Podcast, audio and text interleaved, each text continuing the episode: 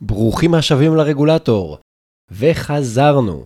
אחרי שנאלצתי לקחת הפסקה, אני חוזר לשתף אתכם בסיפורים ותובנות על רגולציה, ניהול סיכונים, מדיניות ציבורית, ועוד הרבה הרבה נושאים מעניינים שמשפיעים על כולנו, אבל אנחנו לא תמיד שמים לב. אני מבטיח שימשיך להיות מעניין, מפתיע, ולפעמים גם מרגיז. ובלי הקדמות מיותרות, הנה הפרק של היום.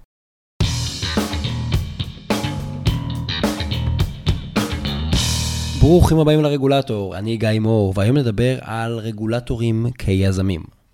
ג'ף בזוס, מרק צוקרברג והמפקח על הבנקים. האם אפשר להגיד שהם באותה קבוצה? במילים אחרות, מה הקשר בין רגולציה ליזמות? כבר שנים שהיזמות היא כוח שמשפיע בצורה מדהימה ומעצב את החיים שלנו. יזמות הביאה לשירותים חדשניים בכל עולמות התוכן שאנחנו מכירים, בתקשורת שאנחנו צורכים, ברכישות שאנחנו מבצעים, בטיפולים רפואיים שאנחנו מקבלים. הכל התחיל מיזמות. וגם עכשיו, כשהעולם העסקי נפגע מהקורונה בצורה חמורה ומגיב בפיטורי עובדים למשל, נראה שעולם היזמות מצליח עדיין לשמור על איזושהי יציבות. ההייטק רץ שם המון המון כסף, וסטארט-אפים מצליחים לגייס מלא כסף.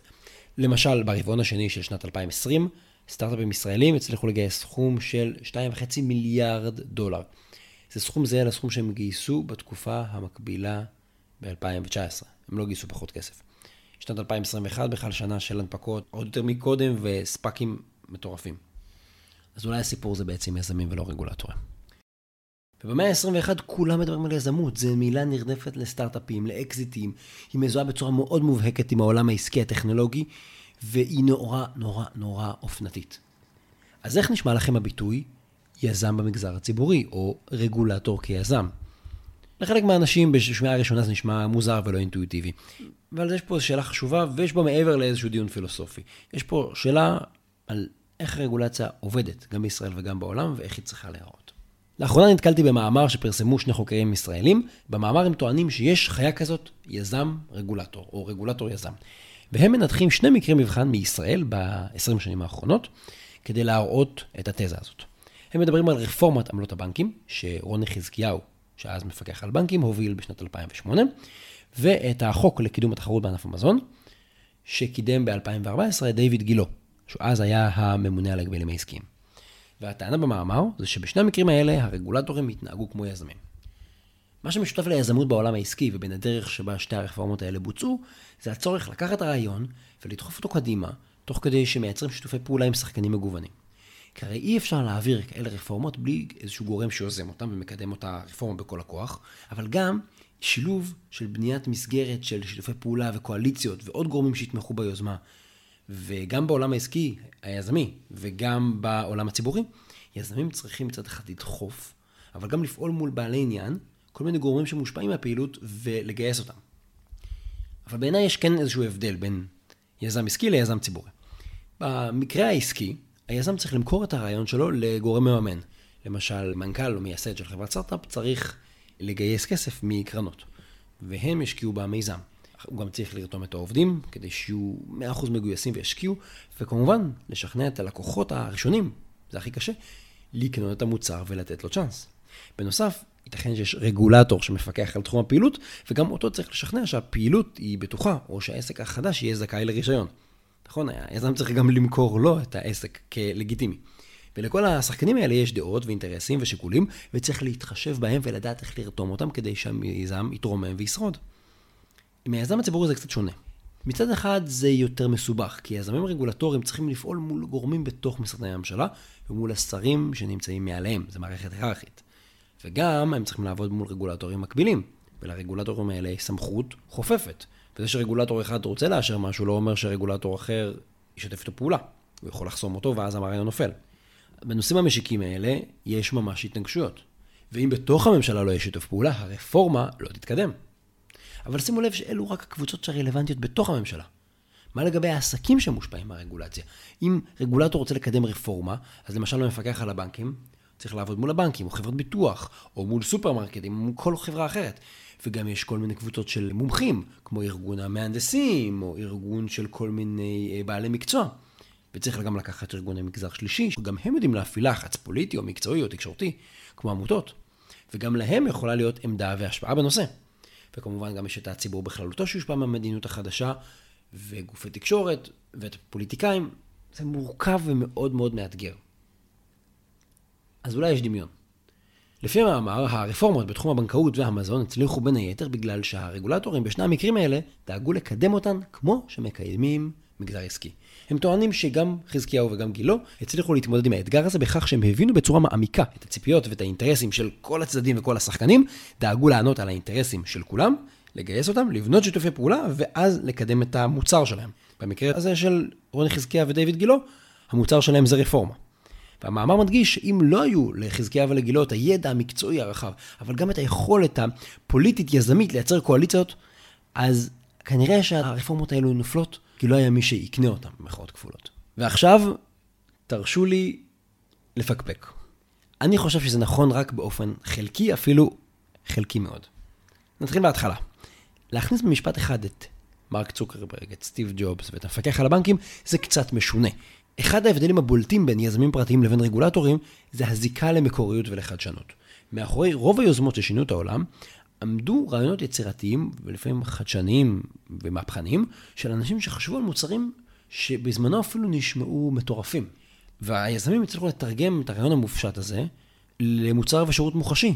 וכשהם יצאו משהו חדש, אז יום אחד לא היה את המוצר הזה וכולם הסתדרו בלעדיו, ולמחרת אנשים קנו אותו והם הרגישו שהם חייבים אותו במרכאות כפולות. היזמים העסקיים המציאו משהו, או חדש לגמרי או המציאו שיפור, והציבור קנה את המוצר כי המוצר הזה סיפק להם ערך. אבל רגולטור עובד באופן שונה, הוא עובד באופן אפילו הפוך. לפחות במאמר, יזם רגולטורי הוא אדם שמיומן בחשיבה מחוץ לקופסה, הוא יודע לדחוף, הוא יודע להתמודד עם חסמים בירוקרטיים ופוליטיים, אבל הרעיון עצמו, כמו שמתואר במאמר, הוא לא באמת מוודא חשיבה חדשנית או יצירתית, או את הקשיים של יזם. המאמר מתאר רגולטור יזם בתור מישהו שיודע להעביר מהלכים ולבנות קואליציות.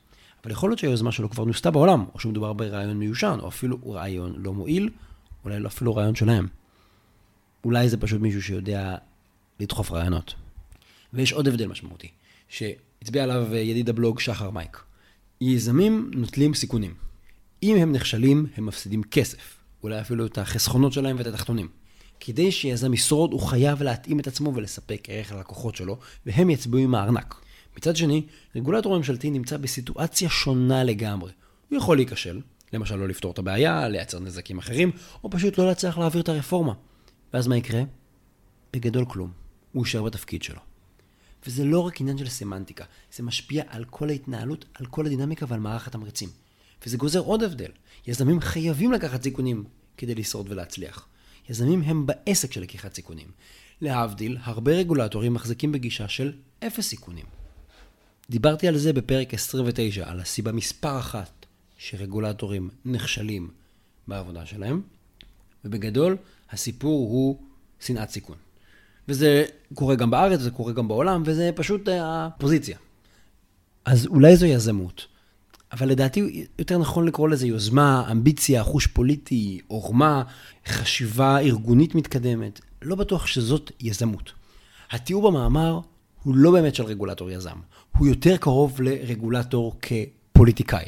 התכונות החזקות שהמאמר מזהה ומדגיש הן היכולת לזהות את השחקנים המרכזיים, לדבר איתם בשפה שלהם, לתת מענה לצרכים שלהם, לדחוף את הרעיון, לבנות קואליציות, ולעשות את זה גם כשיש הרבה התנגדות.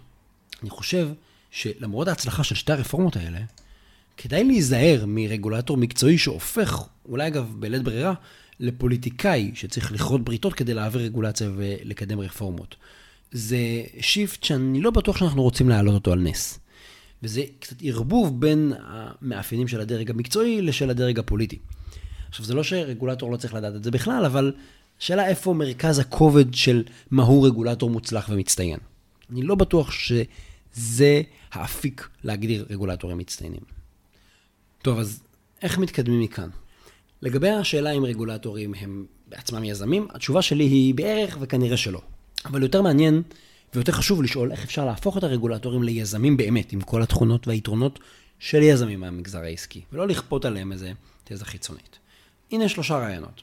אחד, לחזק את שיתופי הפעולה של רגולטורים עם יזמים שפועלים בתחומי העיסוק שלהם, באופן שיקדם חדשנות ויזמות, וגם יאפשר לרגולטורים להבין מה קורה בחוץ, ו... אה, ואז באמת הם יבינו איך לעשות את זה. כמובן צריך לשמור על האיזונים הנדרשים כדי שהרגולטורים לא ילכו שבי ולא יהיו בשבי רגולטורי. כיוון שני זה להשקיע משאבים הרבה הרבה יותר בלמידה, גם מקומית וגם גלובלית, של מגמות חדשניות בתחומים המפוקחים. בעצם שהרגולטור לא יהיה מאחורי השוק. השקעה בכיוון הזה תהפוך את הרגולטורים ליזמים לא רק מכוח התבונה והמיומנות הפוליטית שלהם, אלא גם תביא לחשיבה לא שגרתית ולפתרון בעיות שמשפיעות על כלל הציבור. כי נשים את הרגולטור בפרונט של ההתקדמות והחדשנות. כיוון שלישי זה לאמץ דפוסים יזמיים בעבודה של הרגולטור הממשלתי.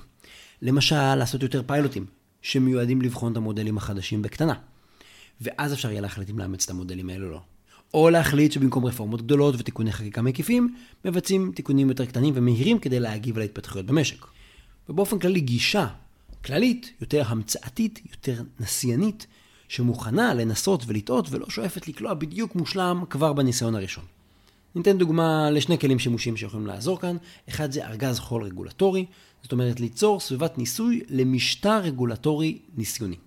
ועוד כלי, רגולציה אג'ילית, בעצם לקחת רעיונות מתפיסה של ניהול פרויקטים אג'ילי, של סייקלים קצרים, לקבל שינוי בברכה, לא לתכנן עד הסוף, אלא לתכנן אה, קצת ולהוציא את התוצרי ביניים באופן יותר תכוף. אלה דברים שהם יותר תומכים יזמות וחדשנות. אחד הוא, ארגז חול רגולטורי הוא המצאה הממשלתית, ואג'ל זה משהו שאפשר לגמרי אה, לגנוב או לאמץ מהסקטור הפרטי. וכמובן, כמובן, כמובן, אי אפשר לדבר על יזמות וחדשנות ועל אה, השוואה לסקטור הפרטי והשראה מהסקטור הפרטי, בלי לדבר על הרבה יותר שימוש בנתונים. בניתוח של נתונים, גם לפרדיקציות, לתחזיות קדימה, גם לנתח מה קרה, גם לנסות להבין ולהשוות למה מחוז דרום מצליח יותר טוב ממחוז צפון, למה המבנה הארגוני של המשטרה תומך יותר את ההצלחות אה, ואת המשימות שלה בהשוואה למשרד להגנת הסביבה או לשירות בתי הסוהר. נתונים, נתונים, נתונים. המגזר הפרטי עובד חזק מאוד בנתונים. הנה דבר שהממשלה יכולה לקחת אותו אם היא רוצה להתנהג יותר כמו יזמים. ואם נאמץ גישה כזאת, של יותר קשר לשוק, של להכיר את המגמות ולהיות בפרונט שלהם, של לאמץ דפוסים וכלי עבודה יזמיים של חברות קטנות וסטארט-אפים ומגזר פרטי באופן כללי, אז אנחנו באמת נעשיר את הרגולטורים ביתרונות של עולם היזמות. וזה לא יסתכם ביוזמה רגולטורית, זאת תהיה באמת יזמות רגולטורית הארדקור. אז ככה אני קורא את המאמר הזה על רגולטורים כיזמים. אני חושב שהוא לא באמת מתאר רגולטורים כיזמים, אבל יש דרך, יש דרך שרגולטורים יכולים להתנהג יותר כמו יזמים, וככה אני רואה את זה. תודה שהאזנתם לפרק הזה של הרגולטור. הפרק הזה נכתב יחד עם גבי לבל, אז תודה רבה לגבי. המאמר שהזכרתי בפרק נקרא Regulatory Policy, Entrepreneurship and Reforms, a Comparison of Competition and Financial Regulation. יש באתר האינטרנט, regulator.online, את הפרק עם הפניות לעוד פרקים ולמאמר הזה ולעוד מקורות שבהם השתמשתי. אתם מוזמנים להיכנס, יש שם המון חומר באתר, כולל אה, מסמכים מקצועיים שאני מוציא וסדנאות שאני מעביר. מומלץ, מומלץ להיכנס. תודה שהאזנתם, התכנים משקפים את דעותיי בלבד.